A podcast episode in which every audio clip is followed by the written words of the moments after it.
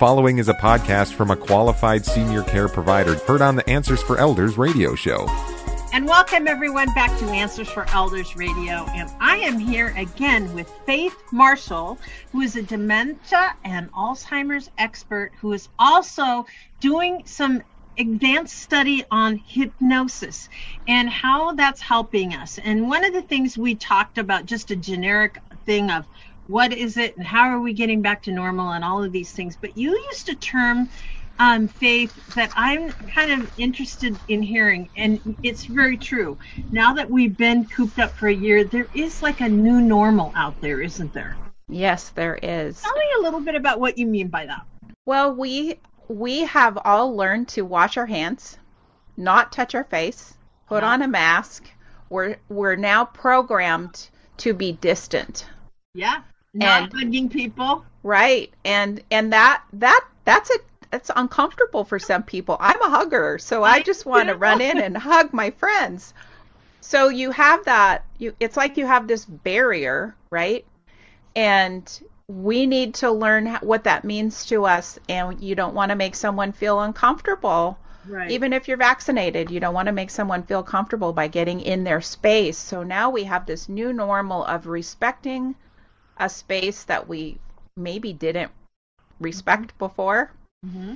and just interpreting how someone feels so we're really doing the whole body language check too I think another thing that you're saying, which I think is really accurate is that when you it, it's like now that everybody like i have a, two of my closest friends or three of my closest friends we're all completely vaccinated now but the question is do we still what i mean we're trying to figure out do we if it's just us and we're both vaccinated do we still need to wear masks well, we probably don't if we're outside, but we still kind of do. But then again, we don't really need to. There's all these there's all these questioning of what's appropriate and what isn't, and I think a lot of people are trying to figure that out. Yeah. Yeah, very true. So you obviously talk about new normal and and um, you know, as we're coming uh, the term, I'm just going to use the word out of hiding.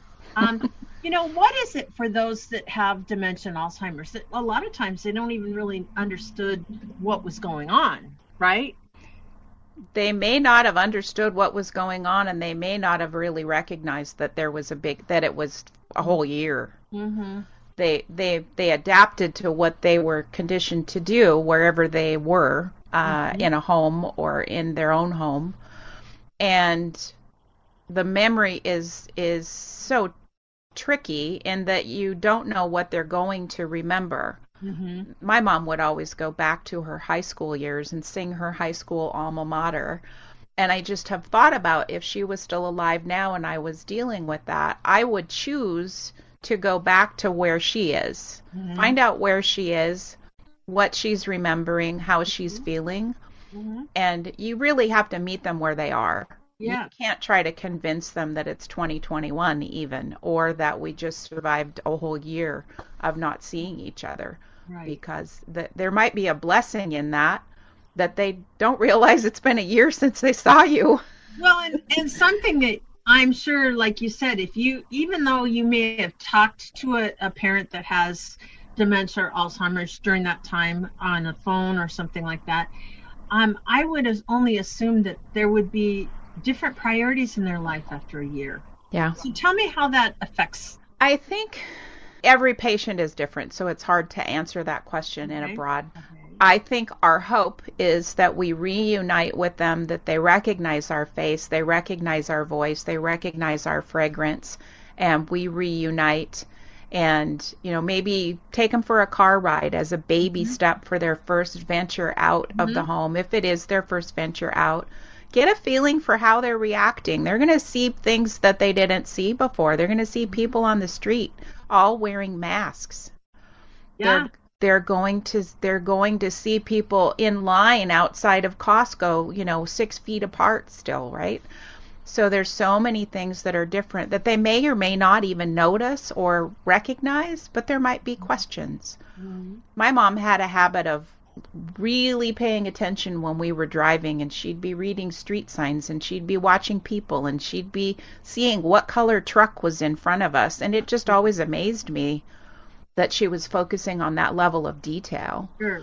So I can only imagine that each each experience is going to be different for every Right. family member. It's just like, you know, a 2-year-old that you're taking to the store. You don't quite know what's going to happen. I know. So, so if somebody is um, getting ready now, obviously to see their loved one, and of course, certainly laws are right now. Uh, it's my understanding that one person has to be vaccinated. Doesn't it? Doesn't matter which one. Is that correct? That's the rule. I I think it's based on by county, so it's it's a little bit county. Okay. yeah. Yeah. So so the point is is that let's just say um, you're going to see a loved one for the first time. What are your recommended recommendations at this point? So you're coordinating with the staff, I'm sure. Uh, see if you can have a phone call before you go. Just make that attempt to let mom know that you're coming. Huh?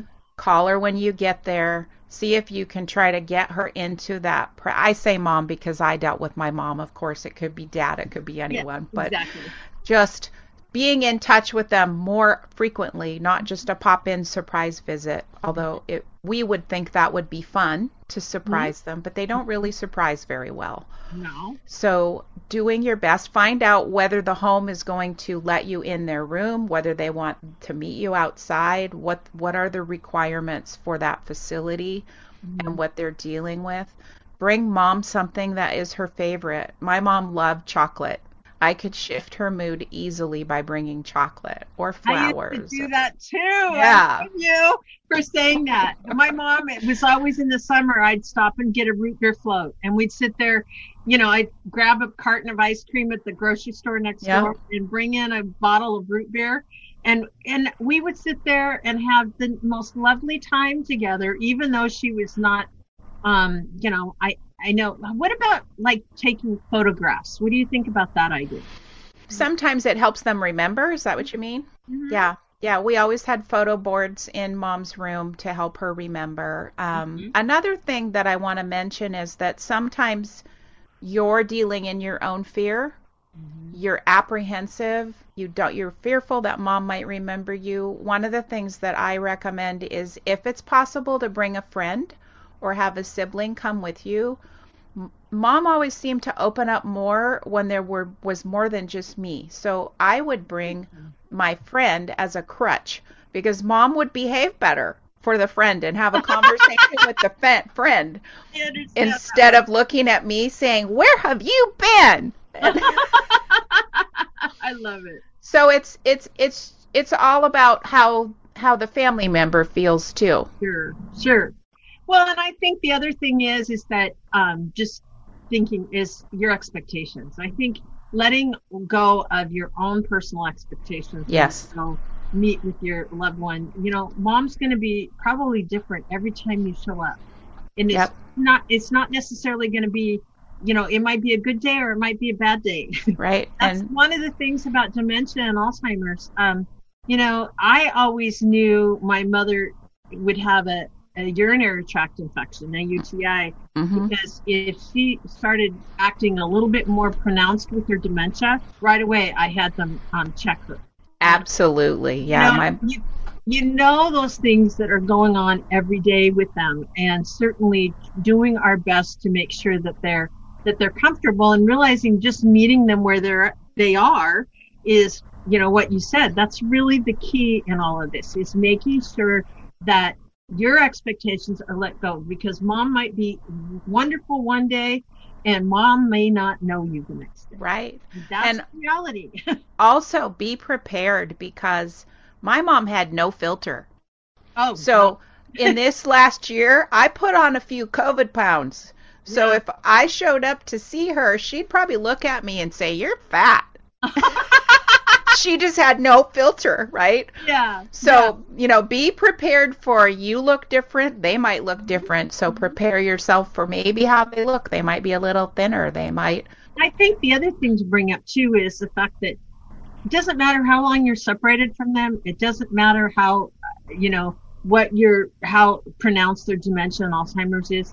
they still know how to push your buttons. Oh, yes.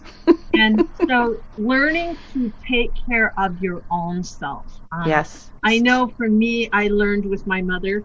She still knew how to push push my buttons even when she, you know, her dementia got more pronounced. And she could do it in Swedish because that's pretty much all she was speaking at the end of her life. but she would, um, I would learn to excuse myself and go walk around the block. Mm-hmm um, making sure that you're taking care of yourself in the process and not getting into it with somebody that has dementia or Alzheimer's. Yes. They don't have their reality is their reality. It's not going to change. No. And it's certainly not going to be the you know your perception of life. right and it's a waste of your energy to try to mm-hmm. convince them otherwise you right. just yeah right. do the dance and i i say it's like dancing with dementia right it's, like they're leading and you're following and Exactly. You may you may miss a step, but it's okay. So, Faith, we have one minute left. Give us just a really quick up, um, summary of what do you do to help families, and how do we how do we reach you?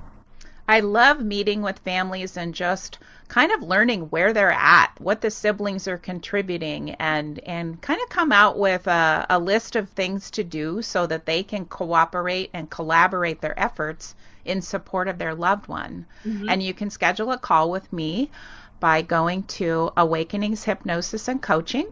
And it'll give you an option to schedule a free complimentary call that we can just strategize and see if I can help your family. Well, and we would love to certainly do more of this with you because I think a lot of the things there are ways of communicating with our loved ones. We just have to find them. And you're certainly, you know, a communications helper to do that. So we're looking forward to having Faith with us uh, for the rest of this hour, everyone, and she'll be right back with us right after this. Answers for Elders radio show with Suzanne Newman hopes you found this podcast useful in your journey of navigating senior care. Check out more podcasts like this to help you find qualified senior care experts in areas of financial, legal, health and wellness, and living options. Learn about our radio show, receive our monthly newsletter, receive promotional discounts, and meet our experts by clicking on the banner to join the Senior Advocate Network at AnswersForEldersRadio.com. Now there is one place to find the Answers for elders.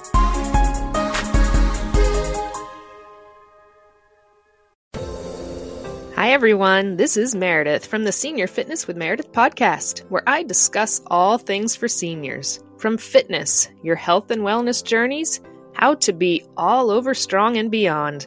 I also have my mini podcast called Motivation with Meredith. It's a great, quick motivational pick me up for your days.